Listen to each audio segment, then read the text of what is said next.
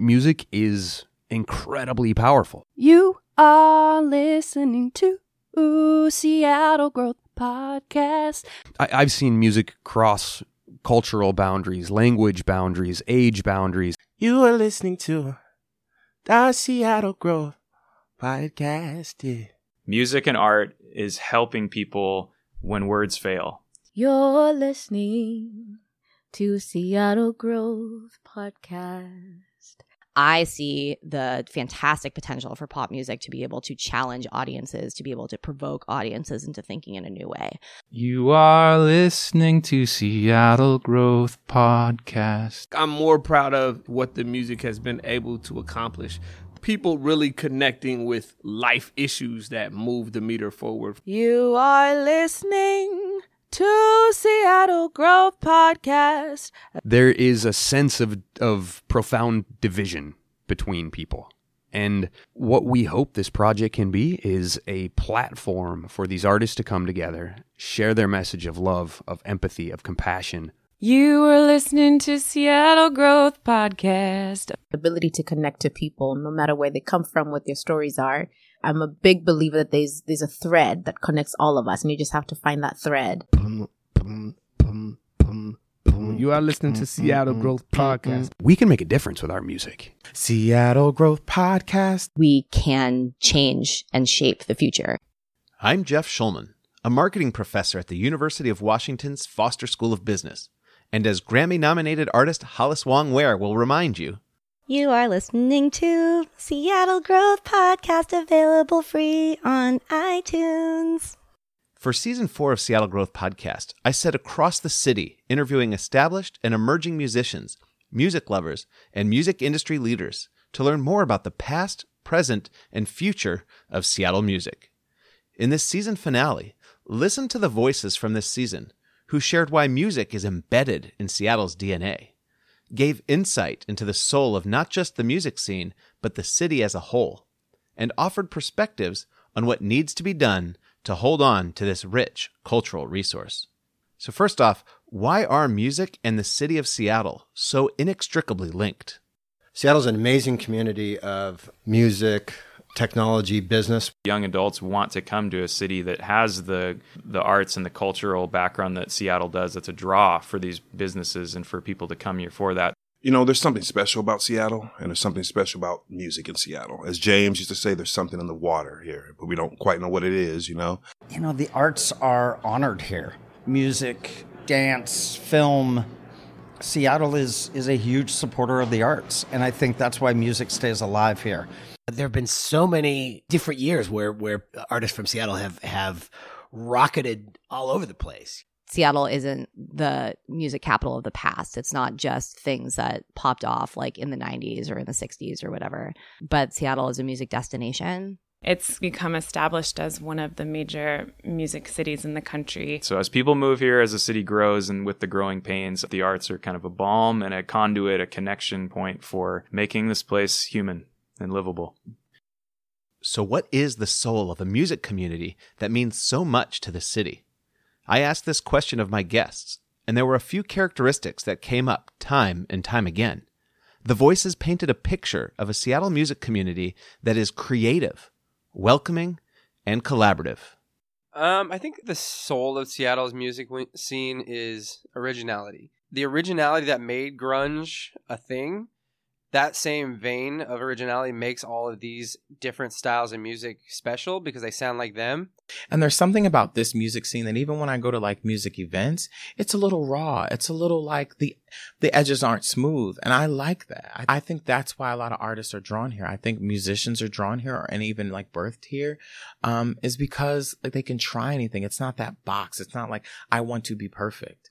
You know, the things that Seattle's been known for musically, uh, kind of were afforded the laboratory that is the Seattle music scene to do things that were different than what was happening in LA or Chicago or New York. We have very creative, talented musicians that do things on their terms and make a contribution to the art form, you know? It was the ability to create my own narrative and not feel like I needed to fit in. I'd never felt the pressure that I needed to assimilate and become like everybody else.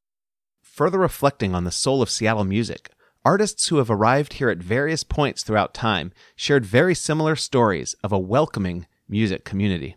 in general, like people here just were very accepting right away, I think, of me and us, that band.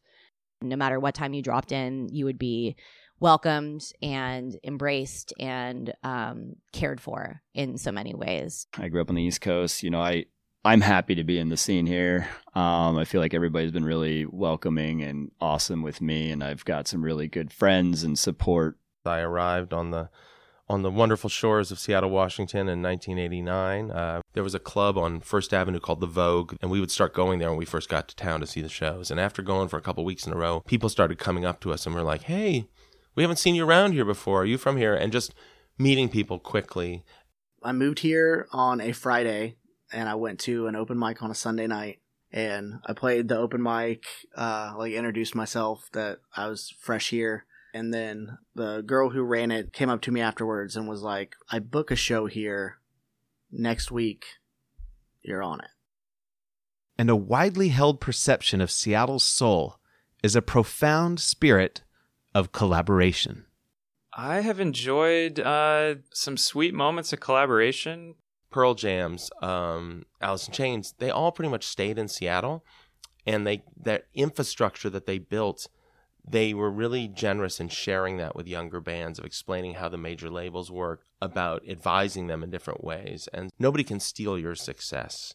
And that's, I think, has informed people quite a bit. Just that thought that if you support each other and you help each other, it's more likely it's going to make everything better. I also see a lot of collective community aspects of the city where um, a lot of musicians have this collaboration that is really a positive thing where everyone is in everyone else's band or you know subbing in or helping promote each other's bands and all of that rather than a more competitive vibes everyone has like their own little flavor, which is dope, but everyone's also very, very supportive. Like they'll come to your show, they'll help promote your show, even if they're not on it. Like everyone's really cool. The scene supports each other. I mean, assuming you're nice and you're, you're supportive as well. Well, it's Um, you know, called I think the chiptune one thing music. The chip refers always kind of lacked in to Seattle the sound chip still in the video is game infrastructure console. of the There was side. one guy in Seattle that was doing it, and so when I got my cartridge and I had questions, I was able to go to his show and pull him aside after and be like, "How did you get past this point?" I'm part of this women singer songwriter group where we meet and we share our experiences and we share our connections and we, you know, try to go to each other's shows. And it's very supportive here. I've loved that sense of family that once you get to know these people, like I've never experienced that sense of like competition of like everybody's like trying to get to the top. There's always this sense of like we're kind of all in this together. While generations of Grammy nominated artists hailing from Seattle have shared similar stories revealing the soul of Seattle music, that same soul might not persist forever. Established and emerging artists and music industry leaders chimed in on what needs to be done to hold on to this rich cultural resource.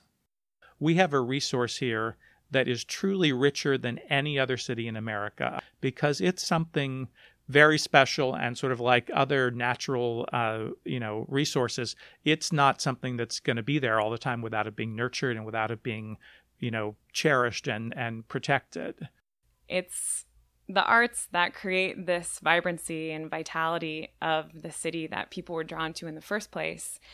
And if that's lost, um, and you know the artists just disperse, then the core of the city, what does it become? I'd like to see more tech companies involved with music. Honestly, to me, that would be a dream come true. Um, you know, I think the one thing that's always kind of lacked in Seattle and tends to still lack is an infrastructure of the business side. Man, I'd love to see there be the ability for bands that aren't making money to have places to play, whether that's practice or venues or whatever. Be nice for that to be something that's still here in the city of Seattle and not get pushed too far out of town. dedicated rehearsal space has been completely priced out of of Seattle proper. Just like I think the cost of living is is definitely a, a major roadblock for artists and musicians in the city. The creative community is being choked here. We're being suffocated here. making a living here as a professional musician is pretty difficult because the gigs actually don't pay that well. I can name all these other cities that like they actually pay more money for for acts like us. Um, it's really hard to work a nine to five and then get off your nine to five and then try to be creative. You know that really beats you down. Our place that we were living in got sold to developers, and they of course came in and taken the rent from fourteen hundred to about twenty eight hundred a month. So we had to move out of there. And a friend of ours came to us and was like, "Hey, I you're looking for a place to live. I have a house in Ballard, and I have an empty room. You have your own bathroom, and and you'll be my roommate." So we live we live with Harold.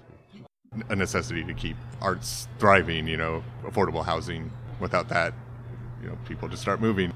We do eventually want to buy a house and uh, settle down at some point, uh, and we're not totally sure we can do that in Seattle. All of my income comes from music, and a lot, and, and I'm not Adele or you know Madonna, whatever. Um, and so it it means that I'm not necessarily able to afford like because the rents just kept increasing, have been increasing consistently. Um, and so it pushed people like myself out of the city, and you know we live two hours outside of Seattle now.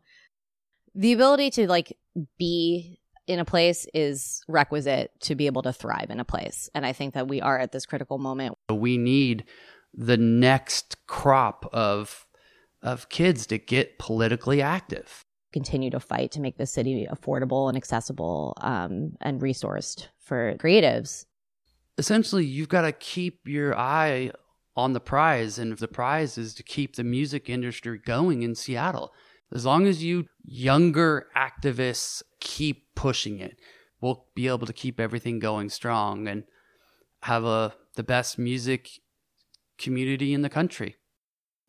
That is all for this season of Seattle Growth Podcast. Please take a moment to share the podcast with friends and reach out to me on Twitter at Prof. Shulman with your thoughts on the subject of Seattle music.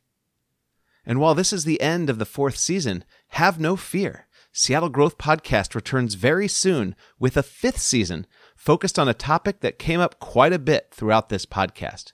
From Jimi Hendrix's sister and CEO of Experience Hendrix. Well, unfortunately, I think I've seen more and more homeless on the streets, which really saddens me. From Grammy nominated artist Hollis Wong-Wear.